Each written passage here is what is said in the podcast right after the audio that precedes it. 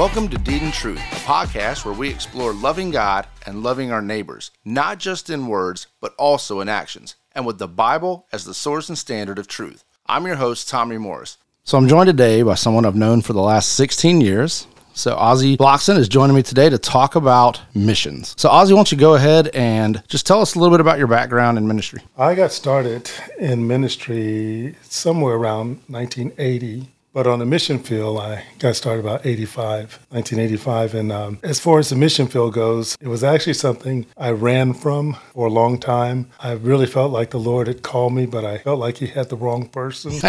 the first trip that I went on in a mission was to the country of Mexico. I tried every way I could to get out of going on that trip. And uh, a guy came to me in church and he, he said to me, just whispered to me, he goes, I have a word for you. That word is Mexico. And I went, You got the wrong guy. you know? And then another guy simultaneously came up to me in church and says, I have a ticket for you to go anywhere in the world. And he gave it to me. So that was Mexico, a ticket. and and then my excuse was I'm still working out in a job and I just started this job. So I'm going, they're not going to let me off to go because I'm brand new. But I thought I'll ask anyway. So I told him what I wanted to do, wanted to go to Mexico. If, if you remember, 1985, they had a major earthquake in Mexico. And so a lot of people were going down to help out. That's how everything came to me was to go down and help out in Mexico. And so I did ask on my job and my job says, "Oh yeah, we have a program for that. You can go we'll pay you. Oh, you wow. So I have a ticket, I have a word, and I have approval. Paid time off. Paid time off. nice. So I went to Mexico and we were actually digging out, and people were still alive in um, rubble and everything. And uh, I remember it was a little kid, this little boy, that had come up to me and he was going, A unime, a unime, a unime. And, I went, and a unime means help me. And he had people that were stuck in rubble, and we mm. went to help dig out. And as we were doing it, and I can hear, and I could hear the, the cry of the people and it changed my life. As far as the mission field goes, I thought how selfish if I didn't want to leave the comforts of my own home or my own country. And yet there are people crying for help. And so I went. We worked for about close to three weeks down there. And my heart just, something happened. It just changed. And uh, I just wanted to reach out and help people and uh, mainly to uh, share the gospel with someone. Actually, the gospel part came later. It was like help. But then I realized that this is twofold. It's one thing to go down to say to someone, get saved, give your heart to Jesus, but they're still in trouble or they're still hungry. Right. So you always want to do something on the other side as well, and I, they go together. Yeah, and very so much. So. That's that's how I got started on the mission. Thirty six years now. Thirty six yeah. years on it now. Yeah, that's good because you know a lot of times we'll think we'll go and we'll build a well or we'll build a school, but maybe not preach the gospel. And yeah, that, that's helpful. But for eternity, the school right. doesn't save them, right? right? The well doesn't save them, right? Um, but on the flip side, if we if you go and and you want to preach, but you don't meet their immediate needs, you're not helping hunger or the things right. that they need in daily life. Um, sometimes that can cause them to turn a deaf ear to you. And so it is, it really is that two part. Um, so I'm glad that you mentioned that. I'll say, I mean, the cool thing is my first ever mission trip, I got to go with you, you know, so that was, that was pretty cool. And, and we went to India, I think it was uh, 2008, I believe. Mm-hmm. So that was my first one. And I have not been on one since. I want to go on another one. Um, but you have been on many. So over the years, you know, where are some of the places that you've been able to go and to minister? Oh my goodness. We've been able to go to Japan, been to South America, to a small country called Guyana, Uganda, India, the northern part of India, which is called Kashmir, right on the Pakistan border. And there's always a conflict there. Been in the middle of it. I've seen that. Um, can't think of any other places. it's been a You've lot been of places. A lot. I've been to, of course, Mexico, yeah. been to Canada, Alaska, Hawaii. I know they're in the United States, but they yeah. still need ministry. But, uh, but God, goodness, He's allowed me to travel to so many places, meet so many people, share the gospel in so many places. And not only has He allowed me to go, He's given me favor in countries that I never thought. But I'm, if He say let's, I'll say go. You know? so. Yeah, I think I could go to any major international airport, and there's probably somebody I'll bump into who knows you.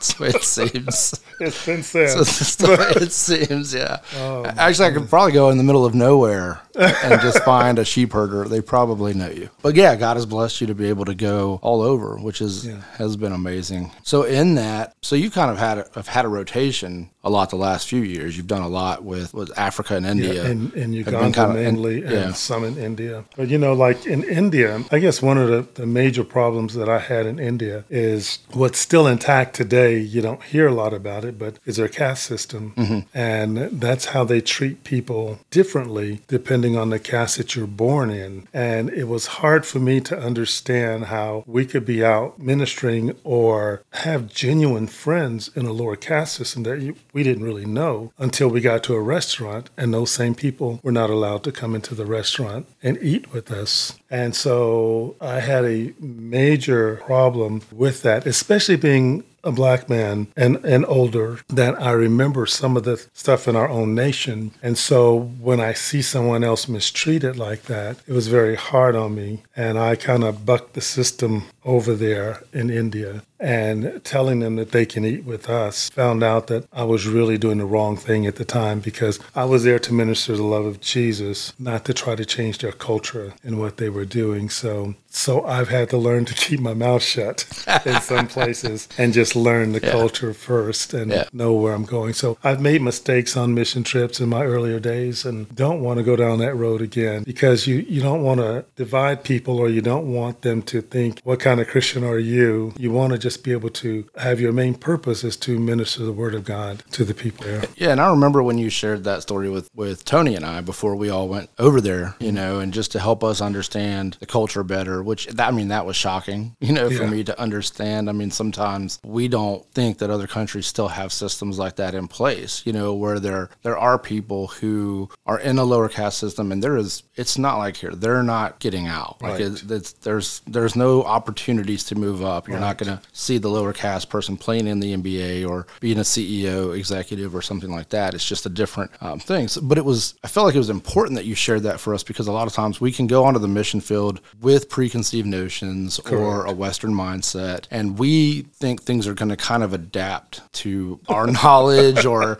or our ways, or we have the answer or whatever. And and you from experience realize that that just wasn't the case. You know that your place wasn't to go over there and change their system or their culture or the way they do things. It was to just share the love of Christ Amen. and and that be that. You know, and let God work from there. So, Amen. so it's good. So so with that being said, what other what other obstacles do you feel like you've you've kind of faced maybe early on or, or maybe even some of the newer ones on the, the recent trips, you know, have have obstacles changed or are things or some of the things that were difficult 25 years ago still difficult today, but just share some of some of that. I can say you learn a lot. You learn what to take, what not to take. But Uganda, we have been going there for more than any other places that I've traveled to. And so we've been going to Uganda now for 21 years. And so a lot of the kids that were born, I've seen them being born, dedicated them unto the Lord Yeah. in the local churches there. And even a lot of them have named their kids after me, you know, over there. And so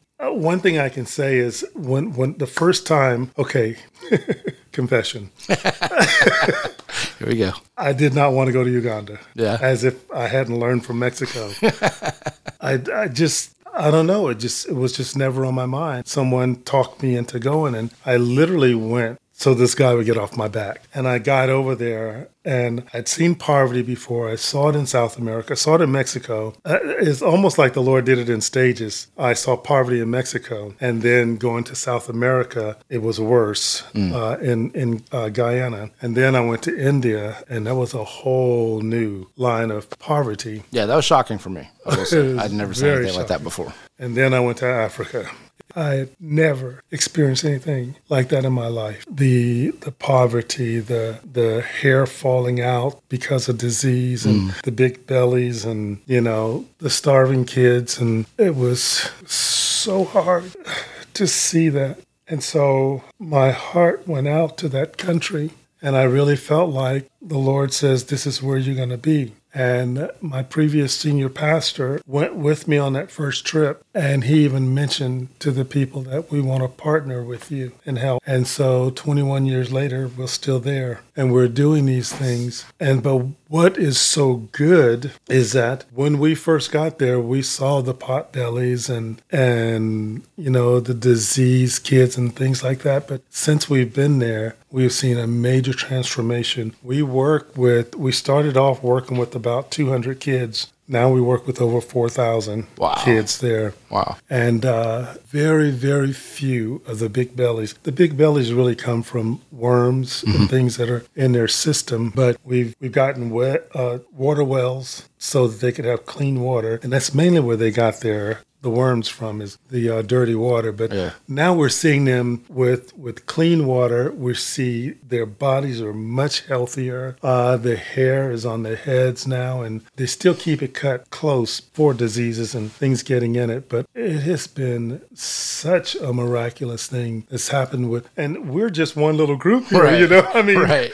and, and we're doing this. So I know that if other people get out there that are called to the mission field and and really kind of become a part. Don't go in like you're the mighty savior because right. you're just a servant. And and you go in and you serve people, and with what you have, you give. And God has expanded. People give to our mission all the time. I I, I do have to say this. I'm a, I'm about to go on a mission trip in a couple of weeks, and this was kind of an off schedule trip because of COVID. But a lot of the kids are hungry, and so we're able to go over there and buy some more food and take them out to the villages. I mentioned it, and one person sent me a check for twenty thousand dollars, just wow. like that. Wow! Because they knew what I was going to do, and what we do is um, 100% of the money that they give to us goes. There's no middleman, there's no administrative cost. We pay for our own flights there yes. unless somebody gives us the money for the flights, which happens all the time. But the money that comes in for the mission,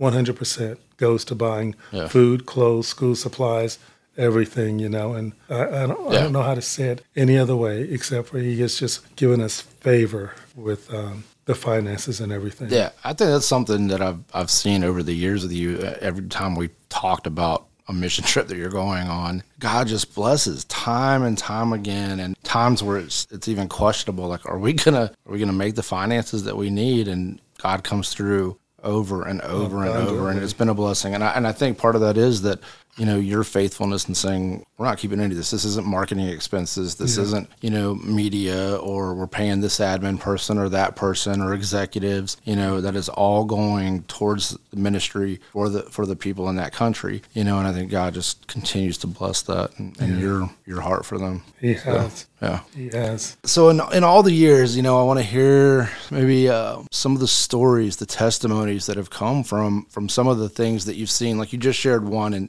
and kind of seeing the, the progression over the years. But what have been some others in, in a couple of the countries that you've been to where uh, just something God moved in a mighty way, just really saw something amazing happen? Well, let, let me say it to you like this. There was a time, I, it was back in 2004. You guys remember there was the great tsunami mm-hmm. that was overseas. So in the church, my senior pastor said to me, "We're going to take up an offering." He said to the congregation, "We're going to take up an offering." Now we're we're a small church, and um, we took up an offering that day to help out for the tsunami. We took up an offering of thirty-five thousand dollars, mm. just spontaneous. And so the pastor was saying, "Okay, now what do we do with the money? Do we give it to an organization?" Or do we go ourselves? And uh, somebody said, "Give it to Ozzy; he'll do it." You know, he'll know what to do it. and so, of course, I I took on the challenge. And then another man came up to me in church and said, "Let me take you to China first, and uh, we can buy food and supplies there in China, and it'd be a whole lot cheaper than getting it there and everything because of the, the gouging at the time, right? Because of the, the tsunamis, and this was in India, the Andaman Islands, places like that. So I said, okay, trip to China, you know, get to go to China, and so I told the senior pastor, and uh, and I said, the guy said I can take one more person with me. That's as far as that got. So we went. And uh, so when we got there and we purchased all this food and oils and, and things like that for the mm. people, then the guy said, Hold on just a minute. And he called a partner of his, and he ended up paying for everything. Wow. We still had $35,000, you know? Wow. And so he paid for everything. And then we left and, and went to India with all of this money. And so we started going down the shoreline in India and buying things and out to the Andaman Islands and, and buying things for people clothes, blankets, cookware, you name it. We just purchased. And um, there's a miracle coming in here, so bear with me on this, okay? so, but we, we bought all of this stuff, and we had taken two of the local guys in India out of a place called Chennai, and we took them with us, and they went to the Andaman Islands with us. And so we get back on the mainland of India, and one of the guys says, Is there any way you can help my village? I said, Man, You've been with us all this time, right. and you never, never said asked. anything wow. about your own village, you know? And so um, we only had $1,200 left. Wow. You know? And I said, his name's Prasad. I said, Prasad, we, we had $1,200, but we're, you're welcome to it. We'll, we'll go and purchase what's needed the most. Well, it turns out the thing that they needed the most was their livelihood was fishing, and they use these giant nets to bring in the, the harvest. And so I found out that buying a net was like a mortgage. Oh wow! For us, you know that yeah. that they have to pay for them. And so one of the men, our contact men from India, we were going to go and get some nets for them. And he says, "Let me go in because they're going to see you guys are Americans and they're going to raise the price." Yeah, price goes. So we sat in the car and he came back and he said, For the $1,200, we can get you two nets. And I said, I'm not paying $1,200 for two nets. Right. You know? And I said, I'd rather go out and get a truck of rice and just feed them until they can figure out what to do. And so I said, you know what? Let me go in and talk to this man. And he um, he says, you're not going to get anywhere with him, you know. And I said, I have nothing to lose. Right. Okay. right point. now, we're not getting them. Right. But they need nets down there. And so I went in. And I told the, the guys that were with me, I said, you guys just be praying. I believe God's going to move on this man's heart. And so we go in there. They wait outside. They could see me in there talking and, to this man. And so I guess about 40 minutes later, I walked out with 18 nets. Wow. wow.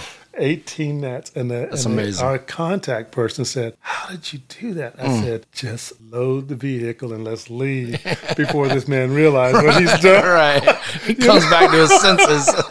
so so anyway, and we went into that village and man, they had a festival like you wouldn't believe because they their hope had been restored in there as well as an opportunity that we had to share the gospel in that place, you know. Something that we couldn't have never orchestrated ourselves, but it happened yeah. and God blessed it. And so we saw people come to the Lord as well as the joy of being able to go on in their life, you know. They still had to rebuild their homes and things like that, but they were able to get the food to eat and be able to sell to survive. And so they had they had put up banners and everything when they knew we were coming with cool. all of this. And man, the reward. You I, have learned that you just can't outgive god. And and we're going over to bless and turn around. God blessed instead you know just to see those faces. The the place where or the faces that when we first saw them it was like no hope until we got those nets and things and they were just excited. Yeah. I gotta say this about you. The other thing that blesses me is that over the years that i've known you and you have shared with me numerous testimonies. The thing that just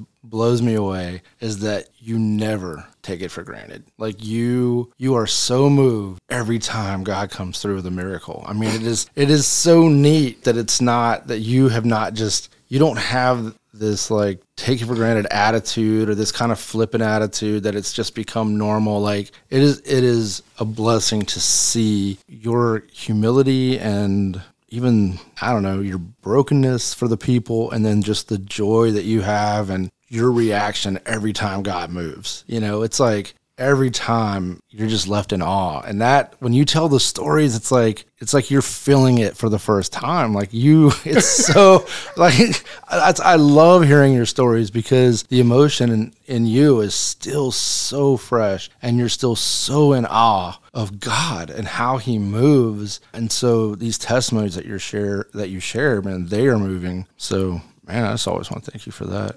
yeah, pleasure. I love it. You know, they're not without problems as well. Well, I have two stories I can tell. I'm not sure which one I want to tell. But, uh, Tell them both. I can but- edit for time if we need to. okay.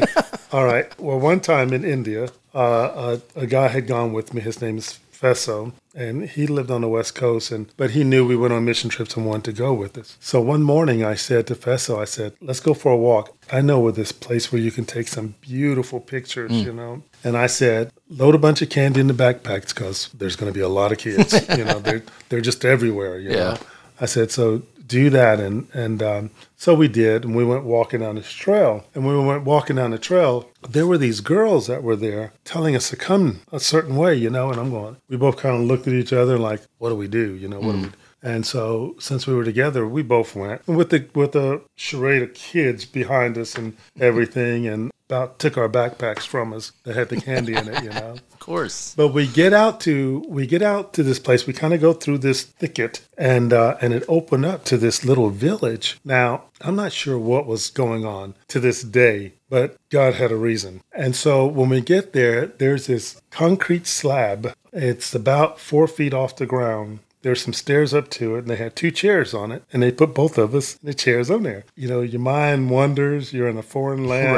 Right. you're in the middle of the jungle somewhere, and you you know you you know no one, no one speaks English, and so we're, we're a bit nervous, thinking this slab, the Aztec, Mexico, human sacrifice, Right. Is this us? You know, and so yeah, it was a it was a little scary, but all of a sudden they kept bringing out food. Now, me, I have a thing. I'm very, I, I try to be very careful with the food that I eat and mm-hmm. where it comes from because of parasites and things like that. And, Right. and you're there for a while, so you want to be careful. And I'm like, I don't know where I am. I don't know what they're doing, but they're feeding us and they want us to eat. Oh, oh, let me back up. In there, there was a bunch of people around, and there was one man who walked out in I don't know what they called him, but it looked like a giant diaper and a and a staff. Okay, obviously, and no teeth. and uh, but obviously, he was in charge. Yeah. Oh, you you knew that, and so he spoke no English. He would just keep smiling at us, you know. With no teeth. So with no teeth. That's how I knew. Yeah. but uh, anyway, he had them bringing food out to us. So we were eating and eating and everything. And Lord, I prayed before, and no no side effects or anything. We did fine. And so it was like a little quick ceremony, and it was over. And he shook our hands, and we left. That's it. That that was it. Huh. Okay. That's wild. Now, here we go. Here's here's here's the miracle part of it. We had gone out that night to do a crusade, and we were coming back to the orphanage where we were staying. And when we when we got to that orphanage, or getting close to that orphanage, it turned out that this was the middle of a Hindu festival. And before we got there, weeks before we got there, we had heard about them just a little north of where we were. We'd heard about where they had taken a father and two sons from Austria and locked them in their car and set the car on fire Oh wow. during the Hindu season festivals. And so when we were coming down from our crusade down these single lane roads, the people had completely engulfed the roads. I mean, you hmm. couldn't get through because of all the people. They started shaking our car and everything like that. And we could hear pe- people were praying and people were scared and we didn't know what was going to happen. And so all of a sudden we're sitting there and I see the old man with no teeth smiling. And he walks up. Oh, let me back up. People were putting their hands up against the window of the car and they had little eyeballs painted in the middle of it. So we knew we were caught in the middle of a, a Hindu thing and we didn't know if it was part of demonic possession and Yeah. things like that, you know. But it's another thing being a child of God. But the the uh, the man came up to the to the window and he stuck his face and is right in front of my face. And he looked at me and he smiled. I'm not kidding you. He said something to the crowd like the Red Sea, it parted. Wow. And we drove right through Oh man. and went home. That's wild. That was that was the second scariest thing that I'd ever gone through. The other one was I was in Kashmir. This is northern India. I had befriended some people there and they wanted me to see Kashmir. So, course, I start reading with what I can in the area where I was before I went. Yeah. And they kept saying everything is fine, everything is fine. I went tense the whole time because about every 15 feet, if it was that far, there was a armed guard all down the streets, all down the alleys, all down wherever you lived. They were just there because of the it's a war torn area, Yeah. a war torn area. So anyway, everything went fine. I remember praying. I said, Lord, if you get me out of Kashmir, I'll never come back to this place again. You know, and so Oh man. here I am in India again. Yeah. And I'm with the same guys and everything. And they asked me if I was coming to Kashmir. And I said, no, no. I mean, it was no hesitation. Yeah. No, I'm not going. And so finally, one of the guys told me, said that his dad had practiced English for two years just so he could talk to me. Oh, well. And I'm going, oh, Lord.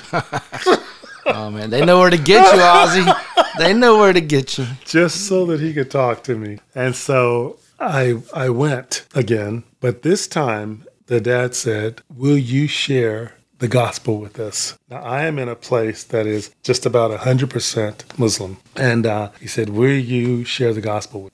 And he actually brought his family in and allowed me to minister the gospel to that family. And um, no one came forward, but the seed was planted. It was definitely planted. And so so then I told the guys, I said, after everything was done, I said to them, there's a curfew uh, in that territory. And I said, you guys need to take me back to my hotel so that we can beat the curfew. So we're leaving their house and they're headed to take me to the hotel and we get stopped by the police and they search all my stuff. Uh, by the way, they're holding guns at my head. And so I had nothing to hide. They went through my stuff. They turned my laptop on and, and everything. I had nothing to hide. But here, here, here's the neatest thing. We all think about missionaries and, you know, it's a possibility they can be killed if Yeah. they're out on the field and things like that. But it's supernatural, Tommy. I mean, this is really supernatural because I had no fear when they were going through my stuff, and I'm sta- I wasn't gonna make any crazy moves, Right, But right.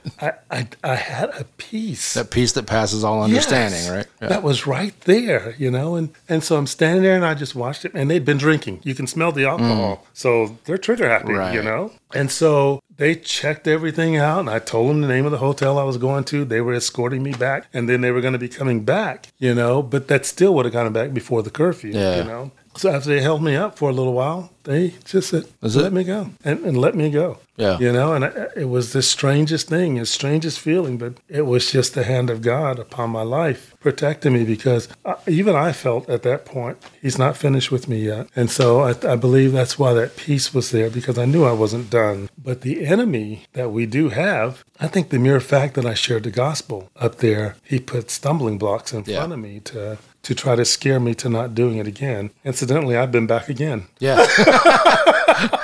After three times ago saying I'm never going back. never back. going back. you know? Lord, just get me out of here. I'll never go back. You Yeah. know, God keep bringing you back to Jonah. I had a few of those. You've had yeah, a few Ninevehs, huh? Yeah. A few Ninevehs. right, Not there, God. No, no. Yeah. You Not got- only are you going, Well, you're going multiple times. It's like it's it's it's so funny because I can't tell you how many times I said the Lord, "You got the wrong guy," you know, you you got the wrong. Guy. But we know the Lord doesn't Oh, make mistakes, and and and and I'm so grateful today for Him allowing me allowing me to go to the places that I've been to and to experience the things that I've gone through, and and something that I thought that I could never do. And I mean seriously, is to go out on a mission field like that. I was comfortable at home. I was very comfortable, and uh, and I didn't. I, I just I, I didn't understand how people did it, Yeah. but it was that a Unime in Mexico that started all of this going, and um, I believe that God wants to use so many more people we just be obedient to Him. I think so many more people could be, their lives could be changed to know the Lord. And we know that everyone's going to hear the gospel before He returns. Yeah. And so I'm glad to be a part of that, you know. And does that make me any greater than anyone else? Absolutely not. It's just the path that He's chosen for me. And I just want to be obedient to it. Well, and he keeps using you because never made it about you. You know, that's that's the, I can I can tell you that. I mean, you are you've been one of the most humble people I've ever met, and for you, it is always about Christ. It is always about the gospel. and your heart with that and your willingness to go, yeah, God's going to use that, and He has, and He continues to, because you have you have a trip coming up to where are you going next? Uganda. Uganda. In how long? Uh, in September 13th, I leave. All right, so we're coming up in a couple weeks. Yeah. Yeah. Is this the one you were telling me about before when I saw you a couple months ago and we talked about missions? You were telling me about a gentleman with construction. Is Right. this that trip? This is that trip. Yeah. So I want you to, I- I do want you to share that because one of the things that I do find fascinating is you know, we see the mission trips where people go over, they do something, take some selfies. Yay, I helped. You know, I feel so good about myself. And they come back to the States. But, you know, for you, it's been more than that. It's been about helping them to sustain whatever it is schooling or living or, you know, like help you know, healthy water, things like that, long after you leave, you know. So you were sharing about this gentleman with the construction. And so I want you to share that of, of what you guys are doing on this upcoming trip that is helping to put the people in Uganda in, in a more self sustaining place and taking care of themselves and having opportunities for employment and bettering the community. Amen. Uh, it's a man named Jason. I actually, to this day, have not met him in person. That's an Ozzy thing right there, man. That is such an Ozzy thing.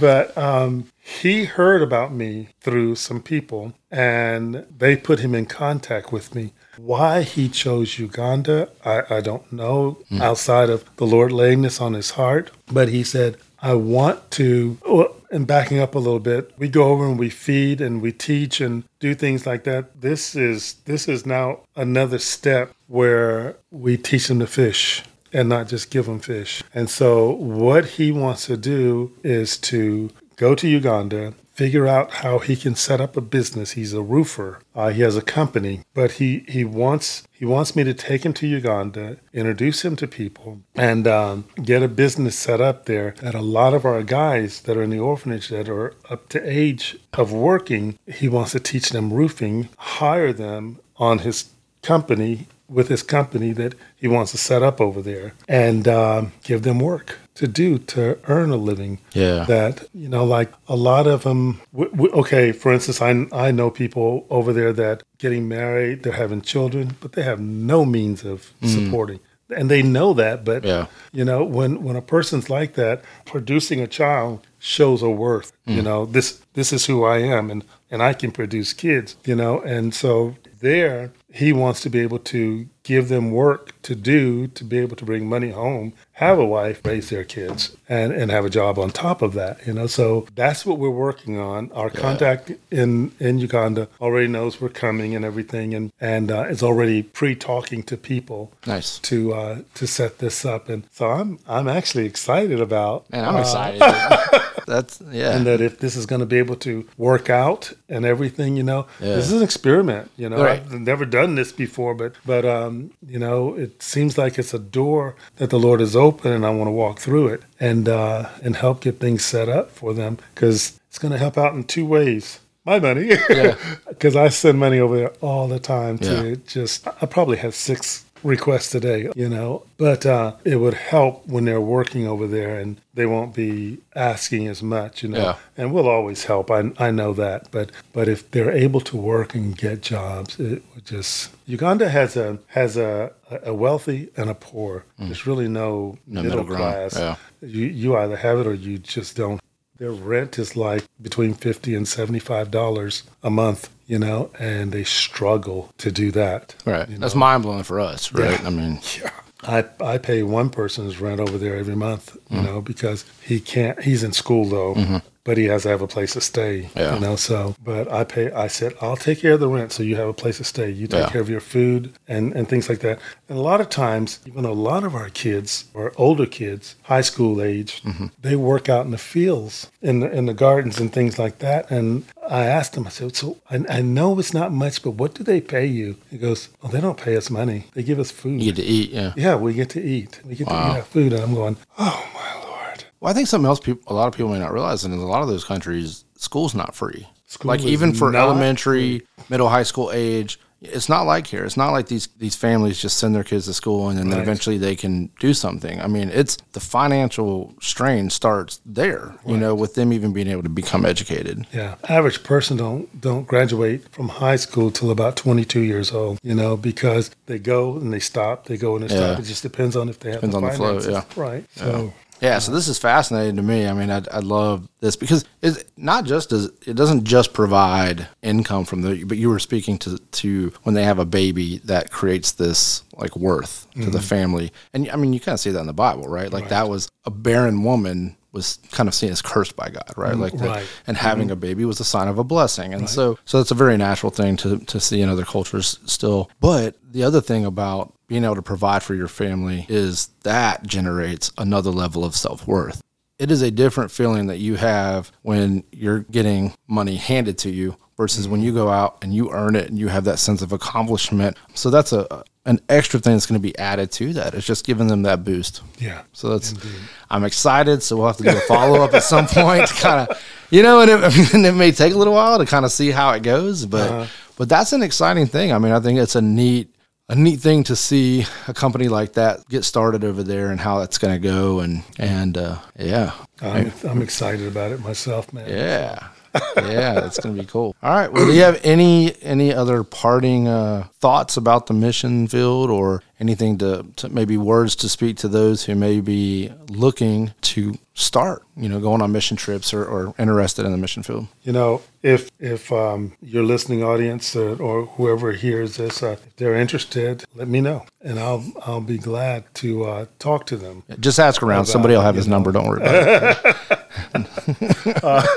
But but really, you can you can give my number out. I don't have a problem with that. But I would be glad to talk to them about going. Doesn't mean necessarily they're going to go. Yeah. But I'll be glad to talk to them about it and see where their hearts are because this is not when, when we go on these trips. This is not just to um, trying to think of the words that it's it's not a spectators thing, and it, you have to be engaged, and your heart needs to be right. Yeah. You know, and and these kids know. I mean, they they know love. That's one thing they know. And and when your heart's right, man, they're gonna be all over you. They're just gonna love on you, and and you're just gonna fall in love. I mean, that really is the thing is is knowing where someone's heart is. Is we're not going over there to kind of virtue signal, right, the- for ourselves. Be the gods of America is Right. what I want to say. You know, everybody knows America is a very wealthy country, and so sometimes we we go, and I and I have to admit. I've had people on my teams like mm-hmm. that, you know, but they go acting like they are the savior instead of mm. Christ, and so that's that's not what this is all about. Your heart will have to those people, Yeah. wherever you travel to, and and not just um, a two week thing where you know you've stepped into a new world and now you're going to step back out into your own world and forget about what you left behind or what you saw behind Yeah. you. Uh, you just got to have a heart for it. You just have, you have to, and that's what I want. The the other thing I have to say, you have to be a Christian. If if you're not serving the Lord, you don't love the Lord. This is not the trip for you. It, it really isn't. We go in the name of the Lord, and the Lord takes care of it like He sees fit to, and He does.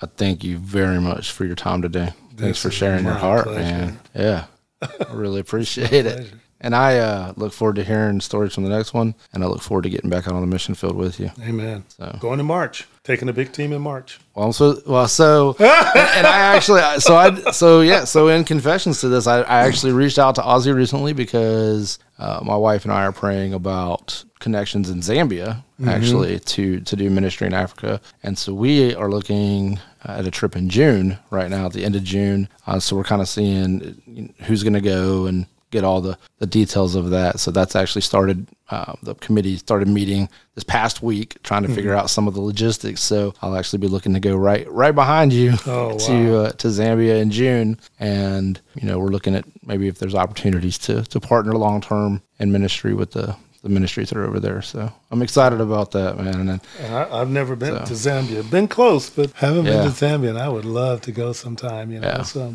yeah, we'll see what God does, man. it's true. Yeah. it's true. So, but yeah, so I thank you for that, for the influence, for you know being a, someone I could come and talk to about that because you're the man. you are the man. So yeah. All right. All right, cool. Well, thank you very much, man. And My pleasure. Until next time. All right. Thank you for listening. Be sure to tune in every Monday as I have a special guest in the studio to talk with me about what it is to love God and love our neighbors in both deed and in truth. And check us out every Friday for a new episode of Freestyle Friday. Be sure to subscribe on your favorite podcast platform so you don't miss an episode. Leave us a review and go ahead and share the podcast with your friends. You can also check us out online at deedandtruthpodcast.com and you can connect with us on social media. We're on Twitter at deed underscore truth and you can find us on Facebook, Instagram, and YouTube by searching the Deed and Truth Podcast. All right, until next time.